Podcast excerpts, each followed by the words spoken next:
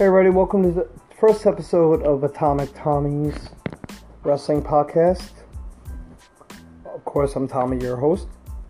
Every week, I was saying in my intro last week when I sent it out, I'm going to be doing different topics. This week, I'm going to be doing about Owen Hart. You call him the Black Heart, you call him a little nugget, you call him the King of Hearts. What I call him is a phenomenal wrestler. He would be amazing today as a trainer for WWE if that's what he chose. He loved the business. I'll get into that. He was so underutilized, and that's how I look at it. He should have been world champion. He probably would have been world champion, but unfortunately, in May of 99, unfortunately, that shortened his life at such a young age. So here we go. Owen Hart was born on May 7, 1965, in Calgary, in Calgary, Alberta, Canada. He was the youngest of 12. He first gained wrestling experience when he wrestled amateur in high school. And that's also where he met his wife, Martha. Owen did not want to become a wrestler at first. He tried numerous times to do other things outside of wrestling, but couldn't make as much money, anything profitable, to pay the bills. He was trained in his father's Hart Dungeon and worked for his father's federation, Stampede Wrestling, and in England for Max Crabtree's joint promotions and matches that broadcast on ITV's World of Sport. He stayed with Stampede for the next couple years while honing his craft. During 1986, he and Canadian wrestler Ben Bassarab won the Stampede Wrestling International Tag Team Championship. In 1987, he won PWI's Rookie of the Year. Also that year, he branched out to Japan, where he wrestled for New Japan Pro Wrestling on several tours. On May 27, 1988, he won the IWGP Junior Heavyweight Championship, becoming the first non-Japanese wrestler to win the title. After losing the title, after losing title a little over a month, on June 24, 1988, he signed with the WWF. Signed with the WWF. Instead of promoting him as Bret Hart's younger brother, Vince McMahon decided to create a mass superhero type which played well to his high flying skills. He broke into the WWF as the Blue Blazer, but initially it was to be he was going to be called the Blue Angel. He made his WWF pay-per-view debut at the Survivor Series 1988, but was eliminated eliminated even though his team won he was he was basically a jobber. You know, he he was there to make all the wrestlers look good. He did make his last appearance with a loss, and it was also his WrestleMania debut against Mr. Perfect. After that, after that, when he left the WWF, he went to go tour the world, both with and without the Blue Blazer gimmick. He also returned to Stampede until it shut down in December '89. In 1991, Hart lost the Blue Blazer mask in a mask vs. mask match against Mexican wrestler El Canek, thus bidding farewell to the Blue Blazer gimmick for now. In 1991, he wrestled five TV matches for WCW.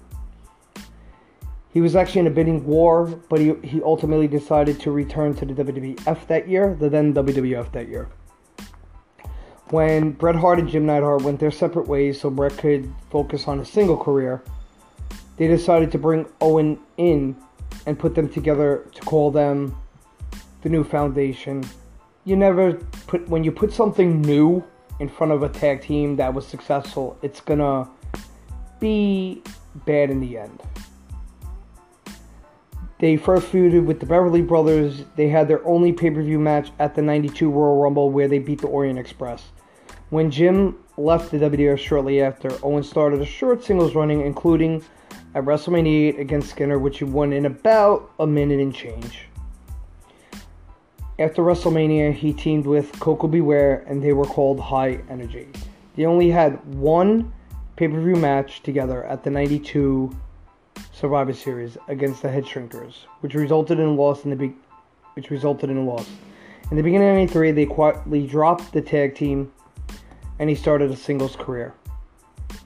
I was actually upset that they dropped that gimmick. I thought they were two young guys who they remind me of London and Kendrick. and I thought it was a bad idea. I thought they could have got some more steam out of them, maybe for another six months, seven months. You know, just quietly dropped it. But unfortunately, when he started uh, his singles career, uh, he injured his knee and was out for almost two months. He also, the summer of '93, the feud between Bret Hart versus Jerry Lawler. Jerry Lawler was was taunting the Hart's family, and at SummerSlam '93, Bret Hart versus Jerry Lawler. Bret Hart lost, but he actually won. It was a reverse decision, or as I call it, a dusty finish.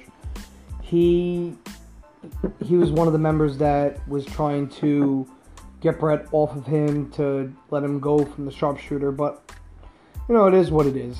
Also, that year, that same year, he won the USWA Unified World Title from Papa Shango.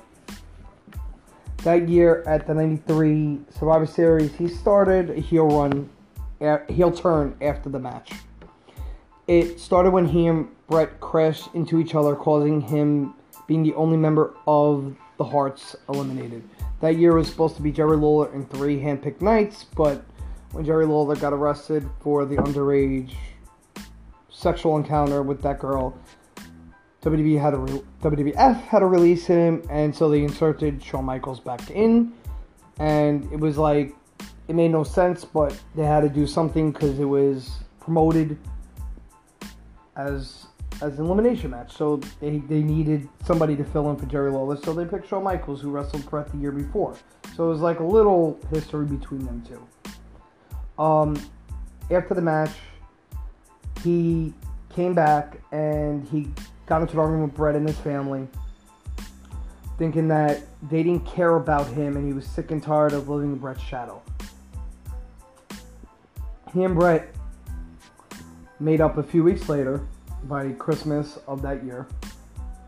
At the 90, 1994 Royal Rumble, he and Bret had a tag title shot against the Quebecers when they lost the match because Bret Hart, kayfabe, hurt his knee, um, the referee stopped the match and Owen attacked Bret after the match, blaming him for the loss. For weeks, he was taunting Bret Hart, and he got a match against Bret at WrestleMania 10 or a coin toss. And to me, Owen defeated Bret in the greatest WrestleMania match in history WrestleMania is going on 36 years. To me, there will be never a match to compare to. But if I had to compare one match, would be Eddie Guerrero versus Rey Mysterio at WrestleMania 21. But nobody that match between Bret Hart had so much passion and so much energy into that match, and it made it made Owen that night. After WrestleMania, when Bret Hart won the won the title also that night against Yokozuna and Owen vowed to duplicate what his brother did one year ago, and that was to win the 90, 1994 King of the Ring. He won. He won, which there was really not a lot of talent in there that that shouldn't have won it. So it was like it just set up for him. Um, he was taunting Bret. He wanted a shot. He wanted a title shot. Also, Jim the Anvil Neidhart joined Owen uh, against Bret and the family. So to me, that was, you know, that was kind of cool, you know, inserting a Bret's former tag team partner uh, on his side. And then at Survivor Series 94, he got a title shot against Bret Hart in probably the greatest cage match in history. Not Hell in a Cell, but the greatest cage match. The old big blue belt. He lost the match, of course. He then would interfere in Bret's matches to try and screw him out of the title. At Survivor Series 94, he was in the corner of Bob Backlund in I Quit match. Whoever threw in the towel first would would would lose. And Bret had the British Bulldog in his corner. Owen had Owen was in Bob Backlund's corner. So basically, Owen to me was had a great, great, great, epic acting part. Looked like he was getting cared for his brother. His brother was getting hurt. Pleaded with his mom and dad at the at ringside, who was sitting in the stands. he got his mom, he coerced his mom to take the towel and throw it in to make Bret Hart lose, and then all of a sudden, Owen decided it was all an act. I screwed my brother. I'm happy I screwed my brother. And that's how it was. He, uh, at WrestleMania 11, he vowed to win a title, and he had a surprise partner, which was Yokozuna. Yokozuna came back. He was basically got buried alive in a casket match back at 94 Survivor Series, and he returned. Realistically, he WWF made him go lose weight a little bit, so he came back, and they defeated the tag, the Smoking Guns for the tag titles. They held it until 9:25:95 when they lost it back to the Smoking Guns. In the summer of '96, he and his brother-in-law, who's now a heel, the British Bulldog Boy Smith, they joined forces. They won the tag team tag team titles at In Your House 10 against the Smoking Guns. Uh, they also left. They also left their manager Jim Cornette uh, and got Clarence Mason, who Clarence Mason signed, convinced Jim Cornette, or you could say he conned him into signing over the contracts of the new champs. In early 1997, a tournament for the new European Championship had started. He and Bulldog was in the finals, which the British Bulldog won, which to me was a very good match. Those those two had such a great match. If the tension built between the two bubbled over a few weeks later, Owen demanded a title shot the following week. After many had thought they were going to split, a recently turned heel Bret Hart appeared at ringside and stopped the match. Bret appealed to both Owen and Davey, talking about the importance of family. Thus, the Hart Foundation reformed, and they also had Brian Pillman and Jim Anvil Neidhart in the next couple of weeks. He went on to win his first singles title of his career in the World Wrestling Federation, the Intercontinental title, from, as we know him as The Rock, Rocky Maivia. He lost it at SummerSlam 97 against Stone Cold Steve Austin.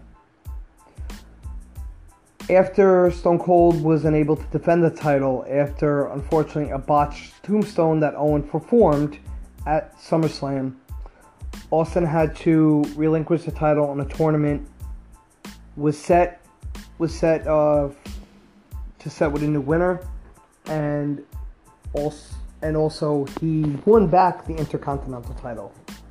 He held it until Survivor Series that year after Stone Cold beat him again for the title. At Survivor Series 1997, after the Montreal Screwjob, uh, they kept Owen off TV for a month to let things cool down. They brought him back, and he turned face for the first time since 1993. He feuded with DX and even had a shot at HBK on an episode of Monday Night Raw. If I'm correct, that was December 29th, 1997. He didn't win, but he also started a rival with Triple H, who was part of DX, and he actually won the European title from Goldust, who was dressed up as Triple H, but Commissioner Sergeant Slaughter upheld the decision. He lost it back to Triple H on an episode of Raw. He broke two bones in his foot, but uh, he lost it by the referee stopped the match when Triple H basically gave him a submission move and ankle lock. At WrestleMania 14, he had a rematch, but he lost Triple H when Chyna interfered and low blowed him. Triple H hit the pedigree. Boom, one, two, three. He had one more rematch, but he lost when Chyna was in a cage.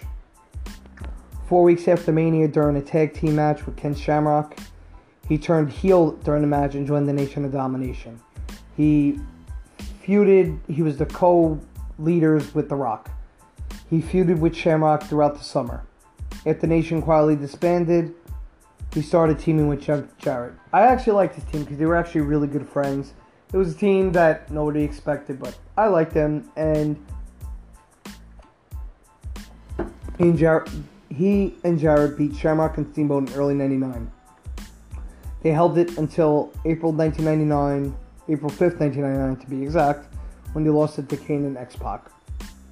The team quietly disbanded when Owen resurrected his blue blazer gimmick. He was scheduled to win the IC, the Intercontinental title from The Godfather on May 23rd, 1999. Unfortunately, a stunt that shouldn't even have been done was Owen Hart's demise. He was supposed to be lowered by a harness and grapple line. He unintentionally triggered an early release. He flew, he hit 78 feet to his death.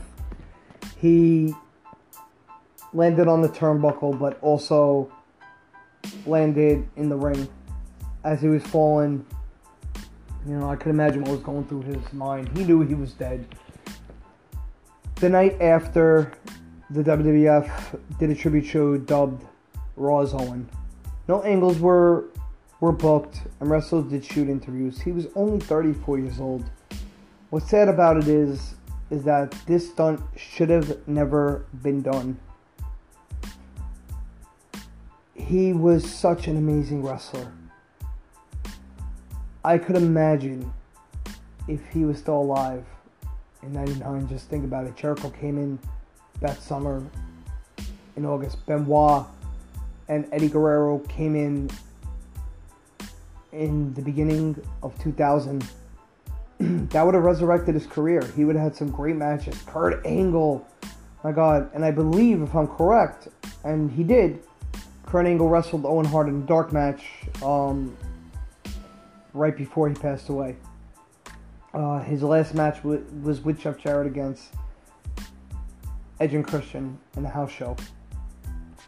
Um, they talk about he was one of the greatest ribbers of all time. Like, not one person can say anything bad about Owen Hart that I ever heard. You know, they everybody loved Owen Hart and it's a shame that he left two little kids behind and a wife. He only wanted to wrestle for another about five more years. They're about to their own. He bought a house. He built a house for them, and it was a couple weeks away before they were going to be able to move in. You know, all the titles he won, and I'm going to tell you guys right now, he won the IWGP Junior Heavyweight title. He was the Rookie of the Year in '87. He won the Stampede Mid Heavyweight title, the North American Heavyweight title two times, and he was a tag team champion and his father one time.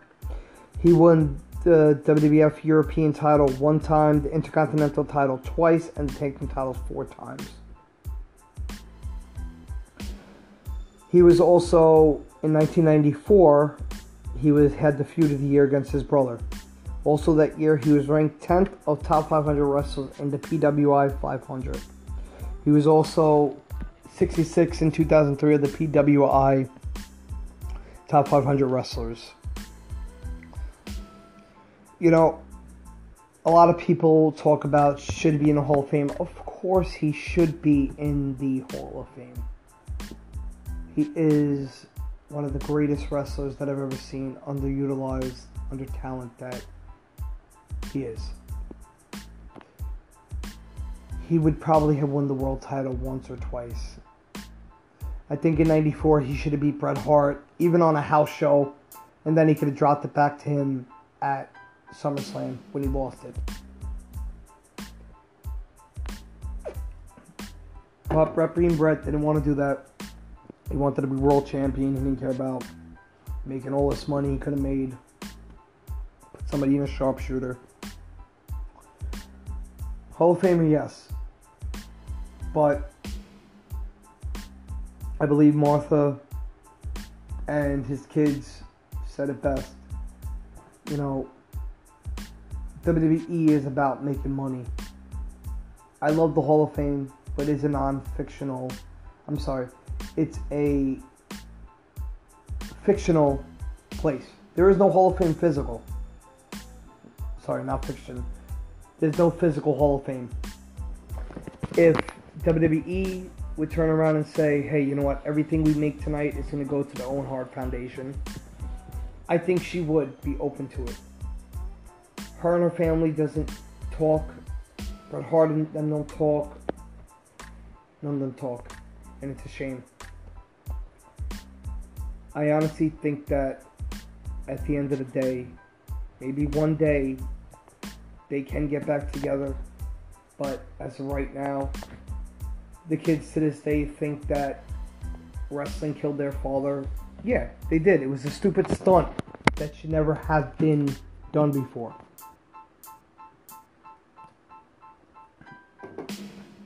You know, there were so many matches that he had that were great. I mean, as a Blue Blazer, there was really nothing. He was a jobber, but he made he made other wrestlers look good. You know, I was gonna do a top ten of his career, but you know what?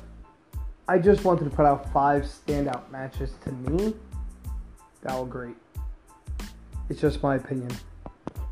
You know, his top top five of his career that I love, and like I said, this is my opinion.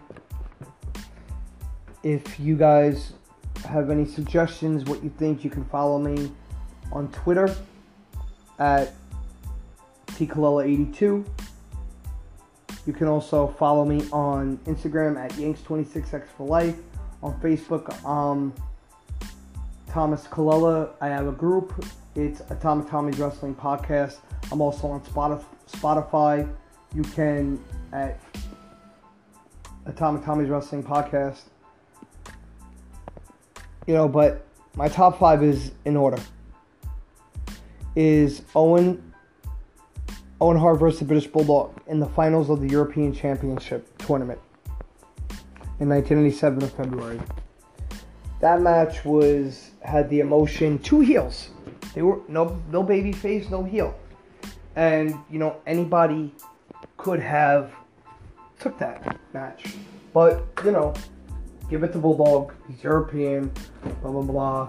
He would be good, and you know even the match a couple weeks after that, um, right before they joined the Hart Foundation.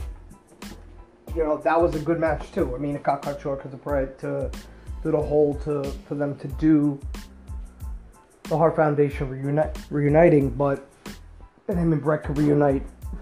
But honestly, I that was my fifth match, favorite match of all time. My number four pick was, and I was flip flopping with four and five was Owen and the Bulldog versus HBK and Stone Cold in Raw of 1997. Um, HBK and Stone Cold both feuding with the Harts. And Stone Cold and HBK did not like each other. I don't know if they respected each other, but they didn't like each other. But at the end of the day, they actually won the tag titles. Um, my number three was this was an awesome match. It was fun. It was great. It was the entire Hart Foundation um, versus all five of them versus Stone Cold Steve Austin, the Road Warriors, uh, Ken Shamrock, and Goldust in your house Canadian Stampede. It was it was a cool match. It was it was fun. It was fun. Uh, the ending was okay. I mean, I didn't like the roll up, but that was just to to set up Austin and Owen. My number two pick, one and two. I did not know which one I wanted, but I'm gonna pick number two as Bret vs. Owen at WrestleMania 10, and I'll tell you why. The reason why I, I picked that match was because yes, it was their first match and it was the greatest opener to WrestleMania in history. I said, if you want to compare WrestleMania 21's opener to me was better. I mean, not better, was great but this is the greatest opener. The little brother coming out of the shadow. But my number one pick is Bret and Owen in the cage match with Old Big Blue in SummerSlam of 1994. I only picked that one as my number one because it was for the title. And to me, it was a great story because the whole entire Hart family was sitting at ringside and I just liked it. It was more emotion to me. The first one, yeah, the little brother beating the big brother, but wrestle, but Bret Hart versus Owen, to me, at SummerSlam was more emotion. That's just me. So I hope you guys enjoyed my first episode. I hope to hear some feedback. Like I said, follow me on all my social networks and I will be back next week. Thank you.